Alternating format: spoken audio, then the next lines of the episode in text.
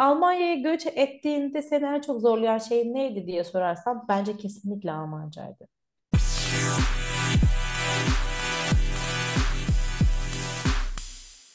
Merhaba, ben Uygar Boynudelik. Kurul düzenimiz olmasa hayatımız nasıl olurdu? Bu sorunun cevabını merak edenlerin ilgisini çekeceğini düşündüğüm podcast serime hoş geldiniz. Bu seride mikrofonu 3 farklı gruba uzatacağım. Almanya'ya son dönemde taşınan yeni nesil göçmenlere, burada doğup büyüyen kültürel paydaşlarımıza ve Türkiye'den kanatlarını uçmayı düşünen göçmen ruhlara. Her salı yeni bir konuk ve hikayesiyle mikrofon başında olacağız. Bekleriz efendim. Evet merhaba sevgili dinleyenler. Bugünkü konuğum Ayşegül. Kendisi ay-la.de e, sitesinin e, kurucularından e, göç danışmanlığı yapıyorlar. Almanya'daki entegrasyon süreçlerinde bireyler ve şirketler için hem öncesinde hem sonrasında da e, farklı farklı hizmetler veriyorlar. Onun dışında da Instagram'da da ayşegül.sarac ve sonunda 2C olacak şekilde Instagram hesabında da Almanya'da yaşam, Almanya entegrasyon ve bugünün gibi konularda paylaşımlar yapıyor. Takip almanızı şiddetle tavsiye ederim. E, bu girizgahtan sonra hemen hiç hız kesmeden e, sohbetimize başlayalım istiyorum. Hoş geldin Ayşegül. Lütfen kendini tanıtır mısın? Ayşegül kimdir? E, neleri sever, neleri sevmez, neler onu mutlu eder, değerleri nelerdir gibi hiç seni tanımayan insanlara kendini nasıl tanıtırsın diye başlayalım. Tamam, merhaba. Hoş buldum. Ee, öncelikle Ayşegül, üç buçuk yıl önce Almanya'ya ailesiyle Blue Card çalışma vizesiyle göç etmiş bir anne. Burada senin de ilk başlarda söylediğin gibi bir şirketim var göç danışmanlığı üzerine. Ortaklı bir şirket. Arkadaşım Latife ile birlikte kurduk. Hı hı. Zaten Ay ve La e, sizin ilk Oradan geliyor. Ayşegül'ün ve Latife'nin evet ilk iki e, harfinden geliyor. Hı hı. Ee, öncesinde zaten aslında ilk geldiğimde ben Almanya'ya göç etmiş olmak e, ve entegrasyon süreci benim için o kadar zordu ki ben şey oldum artık hani bunu nereden öğreneceğimi bilmiyorum. Ben şimdi bunu öğrendim. Şimdi ben YouTube'a bir video çekeyim en azından hı hı. merak edenler buradan görsünler diye. YouTube'la ve bütün amaç aslında işte ihtiyacı olan insanlar bulsunlar sormadıkları soruları oradan ben e, çektim siz izleyerek, çekmeyin. Ve sonrasında da işte olur da bir şirket olursa insanlar bilsinler böyle bir şeyin olduğunu diye başlamıştım. Hı hı. İki buçuk yıldır, yaptım. evet iki buçuk yıldır aralıksız her hafta da video ürettim ben YouTube'a. Ve oradan çok değerli insanlarla tanıştım. Hı hı ve onların yönlendirmesiyle yani arkadaşlarının yönlendirmeleri sayesinde Ayla'nın birçok danışanı da olmuş oldu. Kısaca Ayşegül böyle diyebiliriz aslında. Yani göç hı hı. etmiş ve şu anda da hala göçmenlere destek olmaya çalışan hı hı. E, biri diyebiliriz. E, göçmen dostu diyebiliriz. Ne güzel. Ayşegül'ün değerleri nelerdir? Öncelikle tabii ki herkes gibi çok klasik olacak bu ama dürüstlük tabii ki. Karşındaki insanın dürüst olduğunda bana verdiği rahatlık, o samimiyet çok başka oluyor. Sonrasında doğada olmaktan çok keyif alıyorum. Hı hı, doğa seversin. Ben, evet. evet ben Artvinliyim çünkü yani işte Karadeniz herkes bilir yeşil orman falan. O yüzden doğayı çok seviyorum. Doğada olmayı seviyorum. Doğada vakit geçirmeyi seviyorum. Ve 5 yaşında bir oğlum var. Ona da aktarmak istediğim birinci değerlerden biri de doğaya iyi bakmak. Peki buradan istiyorsan Almanya geliş hikayenize uzanalım. Tabii ki. Küçük yıl önce geldik dedim. Biraz daha evet. bunun detayına inecek olursak Tabii sizi ki. doğup büyüdüğünüz topraklardan, vatanınızdan, memleketinizden uzaklaştıran, uzaklaşmak zorunda bırakan, buraya sürükleyen unsurlar neler oldu? Biraz bunları konuşalım mı? E, tabii ki çok detaya girmemekle birlikte yani bütün dinleyicilerin de bildiği üzere son zamanlarda Türkiye'den işte Almanya'ya veya diğer Avrupa ülkelerine göç eden binlerce gencimiz var. Aslında hemen hemen herkesle aynı endişeler içindeydik e, diyebilirim. E, bu endişeler aslında e, başlangıcı oluşturdu. Özellikle bu gezi olaylarından sonra artık okey biz gitmeliyiz dedik. Hı hı. Ve bir şeyleri kırılma anı oldu değil mi? Gezi kesinlikle olayları? öyle. Evet, kesinlikle öyle. Şimdi uzaktan da takip ediyoruz çünkü bizim hani e, yarımız aslında Türkiye'de. Biz bütün arkadaşlarımız, ailemiz, herkes Türkiye'de yani. Biz sadece karı koca ve çocuk olarak geldik buraya. Takip ediyoruz ve Bazen e, şunu da diyoruz ya iyi ki gelmişiz, zamanında gelmişiz diyoruz. Yani bu tarz olaylar aslında bizi bir e, şey yaptı böyle bir Hoş sizin gelişiniz aslında zamanlama olarak da baya Biraz bahtsız bedevilik de var değil mi? Çok evet zaman... oraya da geleceğim. Orası da orası da çok kötü. Bundan dolayı biz göç etmeye karar verdik ve sonrasında da Jerfi Yiğit doğduktan sonra zaten şimdi bir çocuk olduktan sonra o anneliği babalığı daha bir içten hissedersin ya artık Hı-hı. çocuk için demeye başladık ve göç ettik. Benim eşim Mustafa yazılımcı. E, Blue Card çalışma vizesiyle geldik biz buraya. Ve o zamana kadar Blue Card çalışma vizesinin ne olduğunu bilmiyordum falan. Hani Hı-hı. her şeyi öğrendim falan. Şimdi danışmanlığını verir noktaya geldin. Şimdi danışmanlığını veriyorum. Evet kesinlikle öyle. Ve gelişimiz senin de söylediğin gibi çok zor bir zamana denk geldi. Yani biz 2020'nin başında geldik. Ve biliyorsun Mart Nisan gibi Covid patladı. Hani o zamanlar zaten çıkmıştı. Ee, ama bu Çin'deydi böyle Ankara'ya, Avrupa'ya ne bileyim Türkiye'ye falan daha Hiç gelmeyecek zannediyorduk değil mi? Ve geldiğimizde kapandı. Bütün dünya kapandı yani. Hani insanlar bana ne kadardır buradasın diye sorduklarında ben aslında şey diyorum. Üç buçuk ama iki buçuk gibi düşünebilirsiniz. Çünkü aynen. bir yıl evde geçti aynen, zaman. Aynen, bir yıl aynen. evde geçti. Yani Jerfin'in kindergarten için işleri. Normalde bu işler zaten bildiğim gibi çok zor. Yani evet. randevu verilecek, gideceksin, görüşeceksin, seni kabul edecekler, etmeyecekler falan. Bu zorken bir de Covid'den dolayı yani 10 kat çok daha zor oldu bütün her şey. Yani ya. bir kursuna gidemedim. Ondan sonra kindergarten'la ilgili şeyleri çözemedik gibi gibi birçok şey oldu. Zaten zor olan bir süreç e, ekstra bir çok zor daha zorlandı. Çok daha zorlandı. Için. Evet ve bu yaz zaten sen de biliyorsun artık şey ilk defa Covid bitti dediler Almanya'da Aynen, böyle resmi hafta olarak, önce. Resmi olarak Benim ilk Covid'siz yazım olacak. Bu o yüzden çok Harika. mutluyum. evet evet yani o, o günleri hiçbirimiz hatırlamak istemiyoruz artık. E, biraz da e, istiyorsan gündelik hayatınıza değinmek isteyecek olursak sen de Köln'den katılan konuklarımdan birisin. Tesadüf o ki birçok konuğum oldu Köln'den. Ben de ah, birkaç defa güzel. Köln'de bulundum. Senin hissiyatını öğrenmek isterim. Sence nasıl bir şehir? Seviyor musun? Tamam. Nesini seviyorsun? Elini sallasan Türkiye çarparsın derler. Köln'de doğru mu gerçekten? Böyle, doğru. Hatta şöyle biz ilk geldiğimizde ben hep böyle Türkçe konuşan birini duyunca böyle Mustafa'ya dürterdim. Canım baksana Türkçe konuşuyor. Oh çok iyi ya Türkçe konuşan biri var burada falan diye böyle.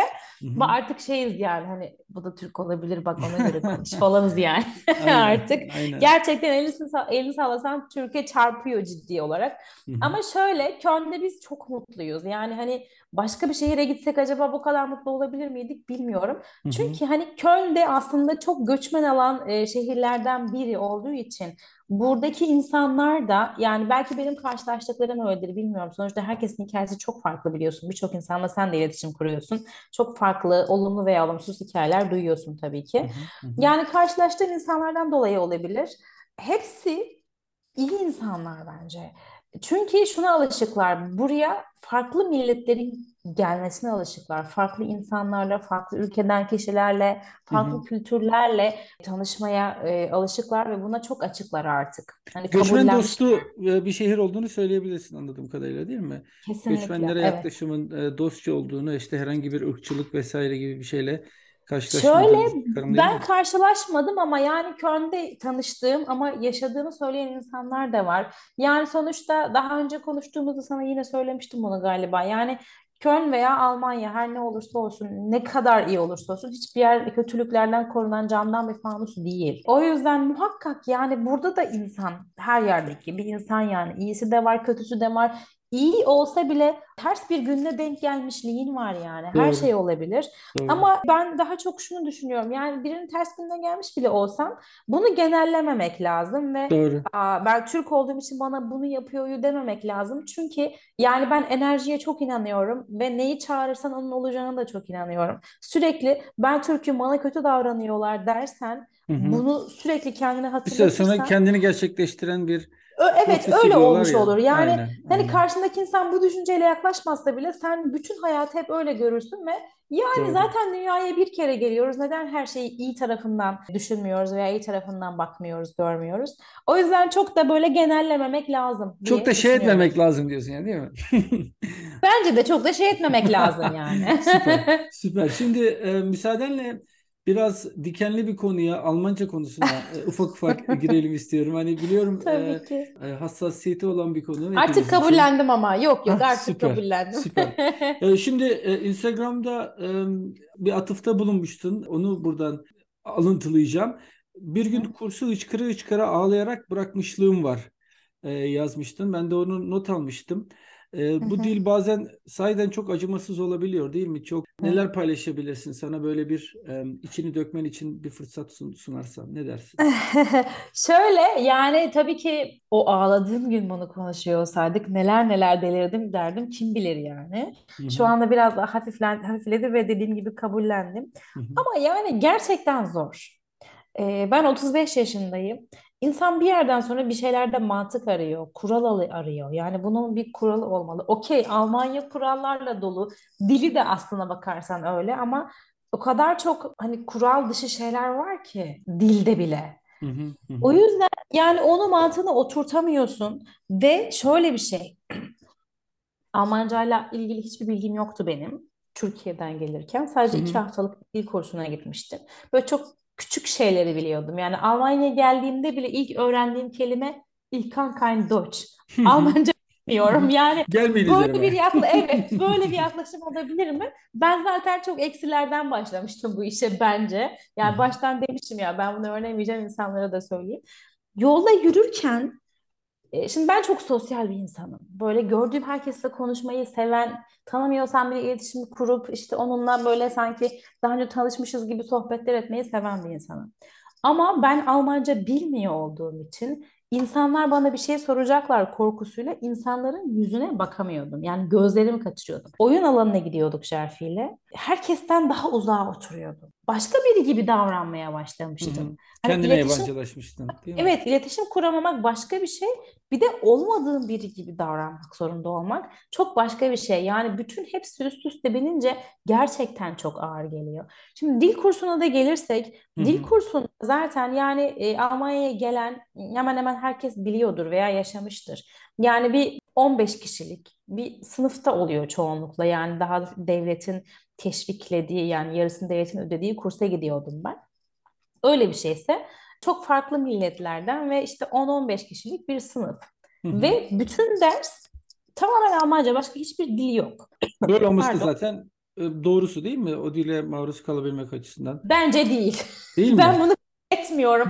Gelecekte eğer gerçekten bu konuyla ilgili bir söz hakkım olursa bu sistemi değiştirmek hayalim. Onu da söyleyeyim gerçekten. Bir 10 hı. yıl sonra Ayşegül bunu demişti ve yapmış falan diyebiliriz belki. Bilmiyorum. Şöyle Nasıl olması gerektiğini düşünüyorsun? Okey. Bir seviyeden sonra evet haklısın. Ama Ha, bizim gibi anlıyorum. belli bir yaşa gelmiş insanlar o Türkçedeki karşılığını tam olarak ne anlamı geldiğini mesela A2 bitene kadar kendi ana diliyle kıyaslayarak bir şeyleri öğrenmesinin doğru olduğunu düşünüyorum. Bu arada bu benim fikrim. Yani hı. sonuçta Kaldı ki e, herkesin sorunlar farklı dil öğrenme e, yöntemleri, e, alışkanlıkları da var Kesinlikle öyle. mi? Yani herkesin tarzı çok farklı, herkesin anladığı çok farklı. Ya herkesin mantığı farklı çalışıyor sonuç olarak. Ama bence ya benim gibi böyle mükemmelliyetçi, okey ben bunu biliyorum diyene kadar bir şey yap- yapabilen bir insansa kesinlikle bir seviyeye kadar ana diliyle kıyaslayarak ne anlama geldiğinden çok emin olarak oturtması lazım onu. Anlıyorum. Ben bunu yapamadığım için geçmişte bir şeyler çok böyle oturmadan gittiği için yani bu da bu da böyle zaten. Yani bunu böyle öğrenmeniz lazım. Ben de öyle olmuyor. Yani hani bunun Anladım. şimdi ben Türkçeyi çok net, bütün duygularımı çok böyle rahat bir şekilde aktarabilen, yani Türkçeyi çok iyi kullanabilen biriyim. Hı hı. Bunu Almanca'da da yapmak istiyorum. Zaten Evet. sıkıntı orada çıkıyor Aynen aslında. öyle. Aynen Benim öyle. başlarken şunu kabullenmem lazım. Ayşegül bebek gibi konuşacaksın. Bunu kabullen. Bunu Evet. kabullenemedim bir kere. Yani hani bu da yani tamamen yapıyla ilgili de bir ters tepme olabilir. Hı hı. Ama benim yapımda biri için kesinlikle bir A2'ye kadar ya da A2 bittikten sonraya kadar ana diliyle kıyaslaması gerekiyor ve sonradan artık sonra zaten konuşmaya giriyor ve artık bir üst seviyenin gramerine giriyor. Bence. Ve ben hala kaç kere kursa gittim, kaç kere işte özel ders aldım. Her defasında A1'den başlatıyorum kendimi. Ama Hı A2'yi hı. bitirmişsiniz diyor hoca. Olsun olsun ben, biz bir A1'den başlayalım ama hala böyle içinde olmamış şeyler var. Yani kursta da aynı. Şimdi kursta insanları uyaramıyorsun. Çünkü Doğru. yani kendi dilinde konuşamıyorlar. Mesela ben bana bir soru sorulduğunda beni beklemelerini isterim. Benim o kafamda onu çevirmem, evirmem, çevirmem. Bu buraya geliyorsa aynısa bu kaynsa buraya e gelmeli, bu değilse şu olmalı. Zaten hı. formüllerden ibaret biliyorsun bütün kural. Aynen. Yani Aynen. onları bir kafamda eşleştirip onu pratikleştirmem lazım. Ama benim bunu yapmama fırsat vermeden diğer bütün öğrenciler benim adıma cevap veriyorlar. Ha, onlar da kendi bildiklerini Yani artık- belki. Tabii aynen öyle. Yani kendilerinde yardımcı olmaya da çalışıyor olabilir. O başka bir konu. Hı hı. Ama kültürünü bile bilmediğin insanlar için de e, sana ters gelen hareketlere uyaramamak bile benim içime kaçtı gerçekten. Anlıyorum. Bütün her şeyin Gerçekten birleşimidir anlıyorum. aslında. O ağlamak bütün her Patlaması şeyin değil mi? O duyguların Evet, vurumu. yani şöyle hissediyorsun bir de kendini. Yani insanlar gerçekten kendini kötü hissetmesinler. Bence bu çok normal bir şey. Şey diyorsun ya bütün herkes anlıyor. Bir salak ben miyim acaba ya? Bende bir problem var galiba. Ama Anlıyorum, ben her- anlıyorum. kiminle konuştuysam herkes diyor ki Ayşegül evet bu dönemlerden biz de geçtik. Evet, herkesin farklı şekilde Sosyal medyada bazen öyle vurma şeyler yöntemleri görüyorum var. ki Hı şey hı. diyorum ya adam bir kere duyduğunda anlıyormuş. Çok iyi ya falan. Yani Ama tabii sosyal medyada gördüklerimizi- çalışıyorlar. Bu hiç hoş değil bence. Aynen, aynen, Beklenti aynen. farklı oluyor. Aynen. Ama gerçekten bütün uzağında. insanlar bu zorluğu muhakkak yaşıyorlar. Yaşayacaklar da. evet. O yüzden benim gibi hani zorlanan, ben salak mıyım ya diye sorgulayan varsa bunlar gerçekten Yalnız çok değilsiniz. normal şeyler Aynen, arkadaşlar. aynen, Kesinlikle aynen. değilsiniz. Aynen. Çok zordu. Ben şeyden sonra yani işte ağlayarak çıktım. Kendimi artık salak gibi hissediyorum. Kimse beni anlamıyor. Ben kimseyi anlamıyorum. Herkes anlıyor. Bende problem var falan. Kendi kendime kuruldum. Ve ağlamaya başladığımda insanlar benim yanıma gelip bir şey sorduklarında onlara bir de anlatamadığımda çok daha fena ağladım. Anlıyorum. Ağlayarak geldim eve ve ertesi gün Türkiye'ye gittik. O kadar kötüydü.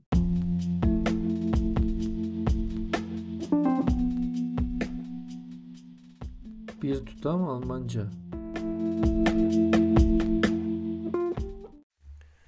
Merhaba sevgili dinleyenler. Bu haftaki Bir Tutam Almanca bölümünde gündelik hayatta kullanabileceğiniz farklı farklı Almanca ifadelerden bir seçki derledim. Bunları sizinle paylaşmak istiyorum. Ben e, sırasıyla bu ifadelerin Alman önce Almancalarını sonra da İngilizcelerini söyleyeceğim. Umuyorum bunlardan bazılarını gündelik hayattaki konuşmalarınıza enjekte edebilirsiniz. Şimdi başlayalım. Sozusagen so to speak. Ehrlich gesagt, frankly speaking. Auf jeden Fall. In any case. Außerdem, also, möglicherweise, possibly, wahrscheinlich, probably. Übrigens, by the way, tatsächlich, indeed. Soweit ich weiß, as far as I know. Zusammenfassend, in summary, wirklich, really, erstens, firstly, meiner Meinung nach, in my opinion, zum Beispiel, for example, ve son olarak eigentlich, actually. Dediğim gibi bu kelimeler zengin Almanca kelime dağarcığındaki kelimelerden sadece birkaçı ama oldukça sık kullanılan kelime olduğunu söyleyebilirim. Ya bir dip noktası gibi bir şey olmuş değil mi? Kesinlikle. Yani o bardağın son damlasıydı belki. Ama hani Almanya'ya göç ettiğinde seni en çok zorlayan şey neydi diye sorarsam bence kesinlikle Almancaydı. Hı hı. Kesinlikle. Çünkü yani bütün her şeyin temeli. Alışverişe gittiğinde rahatça bir şey soramamak. Biriyle ya biri seninle konuşmaya çalıştığında onunla konuşamamak. Yüzde yüz. Veya çok sosyal olan sen asosyal gibi davranmak. Yani biz geldiğimizden beri çok yakın Alman komşularımız var. Türkiye'ye giderken bile anahtarlarımızı veririz ki hani bizim çiçeklerimizi sular mısınız? Onlar aynı şey. Bunların hepsinin İlk altına tanıştığımızda imzamı atıyorum ben de evet. Yani bunun aksini söyleyenin de samimi olmadığını düşünüyorum bu arada. yok bence de değil. Mümkün değil yani. Ya da o bir robot bilmiyorum. Yok Ama o da işte hani değil. sosyal medyada bir e, pozisyonlama Evet. yapmaya çalışan birisi olduğunu Muhtemelen düşünüyorum. öyle, muhtemelen öyle. Ve ilk tanıştığımızda bu çok yakın dediğim Alman komşularımız yani böyle işte Andrea beni görünce böyle hani bağrına basar Ayşegül nasılsın falan diye. İlk tanıştıktan birkaç hafta sonra Mustafa'ya şey sormuşlar Ayşegül asosyal mi diye. Hı hı. Yani bu Almanca beni resmen asosyal bile Evet. yani düşündürdü Evet. insanları beni. Evet.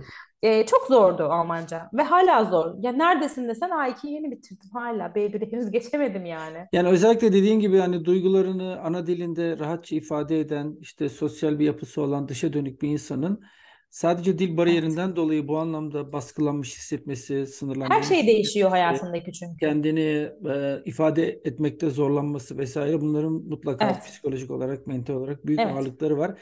Ve hani e, dediğin gibi duygularını ana dilinde e, çok e, zengin bir şekilde ifade edebiliyorsun. Buradan Instagram'daki Hı bir postuna e, atıfta bulunacağım. Gene e, oradan Hı hı. alıntı yapacağım. Şöyle dedin, şöyle demiştin.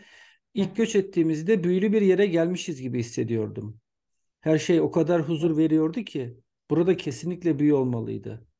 Sonraya doğru sıradanlaşmaya, hatta kendimi özgür hissetmemeye başlamıştım. Evet doğru okudunuz. Özgür hissetmemeye. Sonrasında da bu özgür hissetmemenin ne demek olduğunu detaylı Evet. olarak paylaşıyorsun. Şimdi senden rica etsem burada kurul düzenimiz olmasa mikrofonunda da bunu biraz daha açabilir misin? Ne demek istiyorsun? Ben. Almanya'nın özgür bir toplum olduğunu zannediyordum. İşte burada gelişmiş bir demokrasi vardı, düşünce özgürlüğü vesaire vardı. Ama sen özgür olmamaktan, özgür hissetmemekten bahsediyorsun. Bu ne demek? Aslında özgürlük hani bu anlamda bir özgürlük değil. Şöyle bir özgürlük. Yani bana göre özgür olmak o an aklıma gelen tabii ki böyle hani aptalca şeyler değil ama o an aklıma gelen ne bileyim birini gördüysem ben sizi bir yerden tanıyor muyum ya diye sorabilmek Diyebilmek. bile. Hı hı, Bu hı. bile evet. Veya örnek veriyorum işte kindergarten'dan çıkarken e, Cerfi'nin arkadaşının annesine ya dün de Cerfi işte senin oğlunla ilgili şöyle bir şey anlattı. Çok iyiymiş ya bu hikaye. Bunu diyebilmek istiyorum. Ama diyemiyorum. Şimdi ben şeytan avukatlığını yapabilir miyim müsaadenle? Burada çünkü belki Lütfen. dinleyicilerimizin aklından şu geçiyor. E o zaman İngilizce konuş canım. Ne var bunda? Ben İngilizce bilmiyorum. Mesela değil mi? İngilizce bilmiyor Evet. olabilirsin veya karşındaki Evet. İngilizce bilmiyor olabilir. Yani bu bariyer Evet. aslında e, elle tutulur, somut bir şey. Hani Ve bunu İngilizce de bunu çözmüyor. Yani mesela işte Mustafa e, Alman komşularımızla okey İngilizce de konuşuyor. Ama bir yerde o ana dilinin verdiği his Hı değil hı. o yani. Ve evet ben İngilizce bilmiyorum. Bu arada iyi ki bilmiyorum. Bilsem A1'in çeyreğine gelemezmişim bence yani. En azından zorluyorum kendimi bir Doğru, zor için. oyunu bozuyor.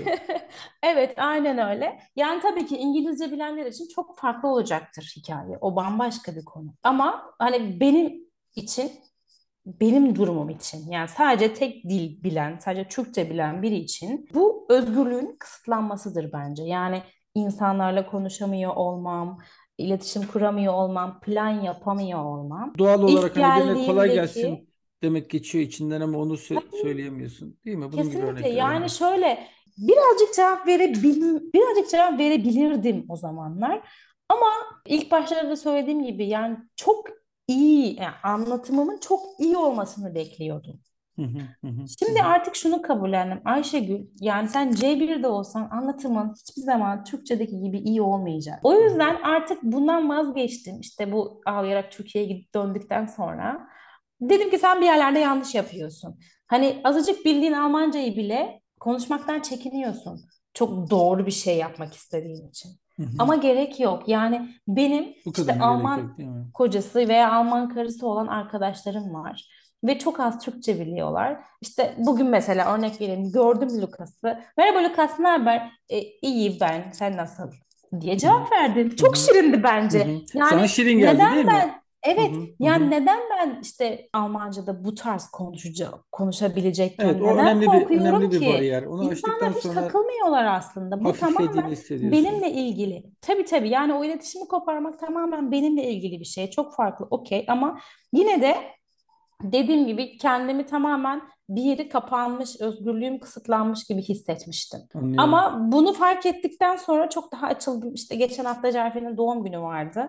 E, kindergarten'dan 20 tane çocuk çağırdık ve hepsi Alman yani bütün aileleri. Ve hepsiyle iletişim kurdum. Yani çocuklarla Tekrar konuşmam biraz zor. Bilmiyorum tebrikler. öyle oluyor mu? Ah Evet teşekkür evet ederim. zor. Yani hani Almanca konuşmak zaten zor. Bir de bir çocukla Almanca konuşmak benim için çok daha zor. Yani Doğru. çocuk Almancası hiç anlaşılmıyor falan böyle. Doğru. Harfleri yutuyorlar falan böyle. Doğru. Ne Doğru. Değişik dediklerini bir deneyim olmuş olmalı değil mi? Evet Ama en azından açık olmam gerektiğini fark ettim bu kadar acı tecrübelerden sonra. Hı hı. Açık olmalıyım ve hiçbir şekilde çekinmemeliyim bildiğim şeyi söylemeye çalışmaktan hı hı. ve hı hı. inanır mısın anlıyorlar. Evet evet yani hata yapmaktan korkmamak işte Evet, gerçekten kesinlikle. Bu benim yaptığım yanlışlardan biri olmak. mesela. Hı hı. Evet, hı hı. bunu kabul ediyorum. Hani dinleyicilerle dinleyicilerin de böyle bir problemi varsa kafalarında gerçekten bunu itiraf edebilirim yani. Ben çok iyi Almanca konuşama konuşamadığımı bildiğim için her zaman kendimi kapattım. Aslında kapatmamanız lazım. Çektin kendini geriye değil mi? Evet, evet. Aynen. Bu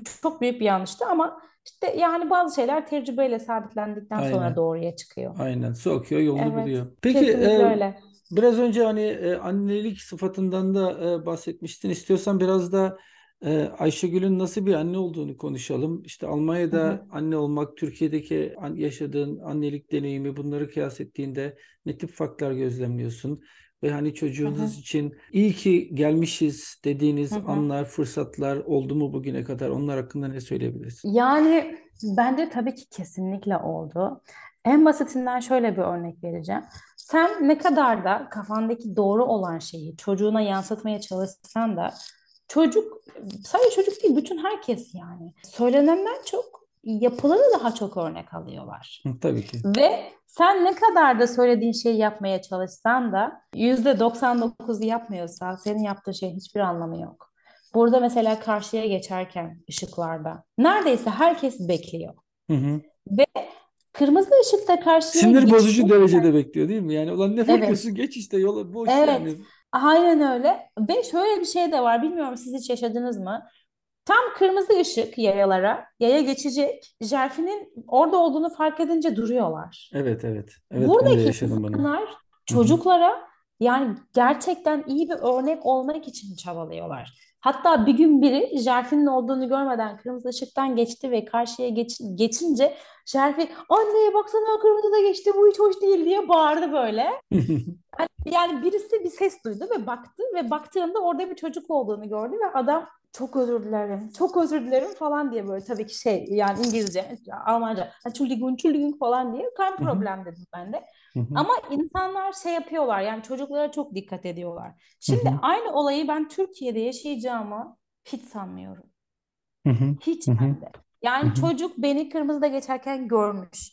Bu onların aklına bile gelmez. O yüzden bence tabii ki Türkiye'de çocuk yetiştirmekle Almanya'da çocuk yetiştirmek bence çok farklı. İyi ki de Almanya'da çocuğumu yetiştiriyorum. Yani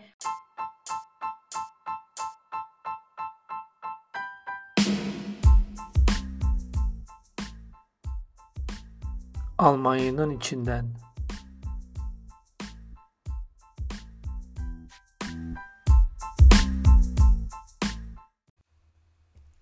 Merhaba sevgili dinleyenler. Bu haftaki Almanya'nın içinden bölümünde sizlere pek de alışık olmadığımız bir alışveriş ilişkisinden bahsedeceğim. O da şöyle. Değişik değişik mallar üreten satıcılar alıcılara genel olarak bir mağaza üzerinden erişebilirler değil mi? Fiziksel olarak bir temas kurarak erişebilirler ya da internet üzerinden bir satış yapabilirler. E-ticaret dediğimiz çok daha işte Amazon ve benzerlerinden alışkın olduğumuz bir yöntem ile. Bir de bunların dışında Almanya'da çok standart olarak gözlenen bir ilişki daha var. O da satıcının fiziksel olarak orada bulunmadığı, alıcının yaptığı alışverişi kendi kendine yapıp sonunda da bu alışveriş karşılığındaki ilgili tutarı orada satın aldığı yerdeki ilgili kutucuğa veya kumbaraya diyelim parayı attığı bir ilişkiden e, bahsediyorum. Bunun örneklerini farklı farklı ürünlerde görmek mümkün. Mesela bir örneği gazete. Bir cam mekan içerisinde sergilenen gazeteler var İnsanlar gidiyorlar o cam mekanı kaldırıp içinden gazeteyi alıp sonra da o gazetenin tutarı neyse oradaki para kutusuna atıyorlar. Veya bunun başka başka örnekleri patates kutuları var. Yani bir tane ahşaptan bir büyük bir e, kutu olduğunu düşünün. O kutunun sandık veya sandığı açtığınız zaman içinden bir filenin içerisindeki patatesleri veya elmaları alıyorsunuz. Sonunda tabii ki orada bunun karşılığı ne olduğu yazıyor. O karşılığında gene oradaki ilgili kutunun içine atıyorsunuz. Bu %100 güven üzerine kurulmuş bir ilişki. Ve aslında Alman toplumundaki insanların birbirine güvene dayalı olan ilişkilerinde çok iyi sembolize eden bir olgu olduğunu düşünüyorum. Şimdi evimizde biliyorsun dört tane çöp kutusu var. Aslında Aynen. biri çöp. Zor evet ama bir yerden sonra alışıyorsun. Jenfi Evet, şu anda evet. 5 yaşında ve yani eline geçen her şeyin çöp olmadığını biliyor. Hı hı, hı hı, Bazen hani onu kavrayamasa bile soruyor. Anne bu hangi kutuya gidecek diye. hı hı. Yani tüm bu yaşadığınız sıkıntılara, zorluklara rağmen mükafatını da aldığınızı yani özellikle Şu aşamada öyle için. olduğunu düşünüyorum. Tabii gelecek ne gösterir, hayat bize neler verir bunu bilmiyoruz. Ama şu aşamada ben Jerfi'ye baktığımda gerçekten hani saygılı ve kurallara uyan bir çocuk. hı hı, hı hı, Rica ediyor. hı hı. Burada her zaman yani kindergarten'da senin oğlun var değil mi? Kindergarten'a gidiyor. Her Evet. zaman çocuk bir şey istedikten sonra öğretmenleri özellikle bite diye uyarır. Yani Hı hı, sonuna bunu hı. lütfen koyman gerek. Lütfen koy. Bunu Evet, evet. koymalısın her zaman Yani herkesin birbirine Ya saygısı veliler. vesaire. Aynen. Evet yani lütfen bunu yap. Yani şöyle bir şeyleri değiştirmek istiyorsak yani 40 yaşında bir insanı değiştiremeyiz. Doğru. Ama yani sıfırdan başlayan bir çocuğu çok doğru bir şekilde yetiştirebiliriz. Süper. Çok O, sevindim o bunu yüzden duyduğuma. bence burası bunun için ım, ideal diye düşünüyorum. Harika. Ee, umarım herkes benim gibi düşünüyordur. Umarım herkesin çocuklarıyla ilgili tecrübeleri bu şekilde olumludur. Genel olarak ben de olumlu şeyler duyuyorum. Tabii ki Ben istisnalar de. mutlaka vardır. Tabii Dedikten sonra tabii. müsaadenle son soruya geçeceğim. Ee, bu Tabii lütfen. soru e, neredeyse artık herkese sorduğum standart bir kapanış sorusu haline geldi. Ee, Almanca'ya atıfta bulundun. Hani bunu e, aklımızda tutarak e, bugüne kadar Almanya'da geçirdiğin üç buçuk seneyi e, gözüne aldığında geriye dönüp baktığında e, birden ona kadar bir skalada değerlendirecek olursan sence Almanya'ya alışmak, entegrasyon ne kadar zor oldu? Bir, ilk günden alıştım. Zaten çok yumuşak bir geçiş oldu benim için. 10, sahiden çok zorlandım. E, Defalarca dönmeyi düşündüm. Kararımı çok sorguladım vesaire. Bunun için de 10 demeni rica edeceğim. E, Hı Birden hı. ona kadar kendine kaç verirsin? Peki bu olasılıkların içine Almancayı da dahil etmeli Tabii ki. Yo, Almancayı da dahil ederekten. Tabii ki yani sonuçta bir paket O zaman çok düşürüyor yani. İnanılmaz hı hı, düşürüyor bu beni.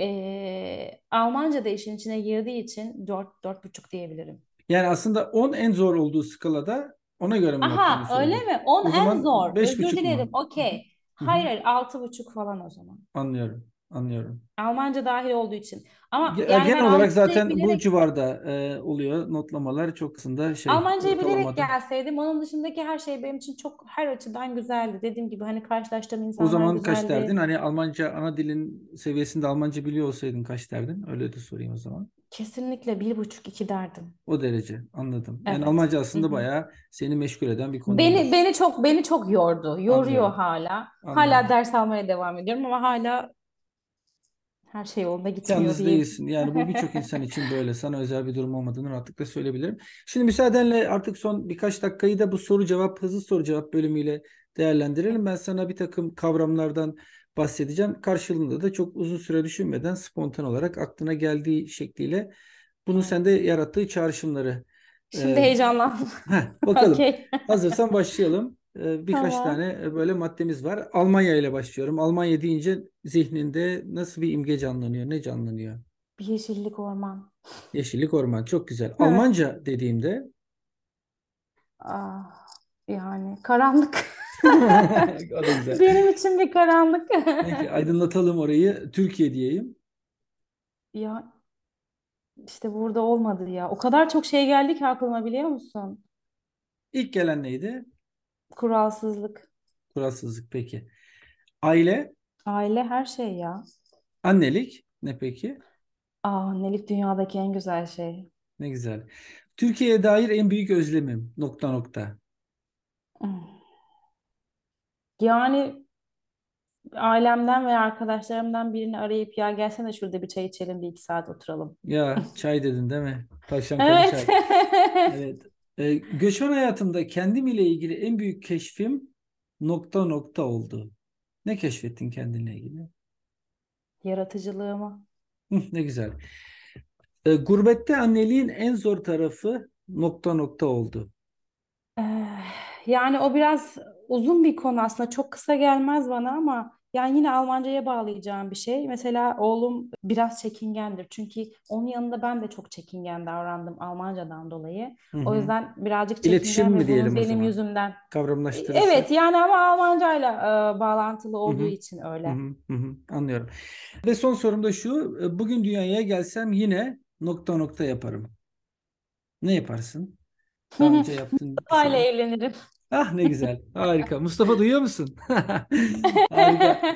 E, Böylece e, maalesef bu sohbetin de sonuna geliyoruz. Sevgili Ayşegül çok e, içten, çok candan bir sohbet oldu. İçini e, önce bana sonra dinleyenlere bu şe- şekilde bu şeffaflıkla açtığın için çok teşekkür ederim. Ben teşekkür ederim davetin için. E, eklemek istediğin başka bir şey var mı?